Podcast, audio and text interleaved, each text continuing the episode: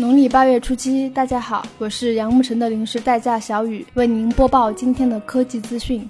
昨天，联想发布了国行版 Moto Z 和 Moto Z Play，配置与曝光的基本一致，Moto Z 售价三九九九，Moto Z Play 售价三二九九。此外，还发布了哈苏摄影、投影、JBL 扬声器、电池和贝壳五个拓展模块，全套五六二五，这价格我比 Home 键还方。海尔发布了充电盒子 Power 加，采用 V 零等级防火材料，支持 WPC 一点二点一无线充电和 QC 三点零快充，充电口采用引线设计，能同时服务四到六部设备，解决充电线凌乱，真是处女座的福音啊。！LG 刚刚在旧金山发布了 V20，搭载骁龙820处理器，双屏设计，主屏为5.7英寸 2K 屏，四加 64GB 内存组合，前置500万，后置1600万加800万双摄像头，电池可更换，容量3200毫安，运行安卓7.0，零售版配备 BNO 耳机，售价尚未公布。三星新专利被曝光，可在一款手机上同时运行安卓。和 WinPhone 系统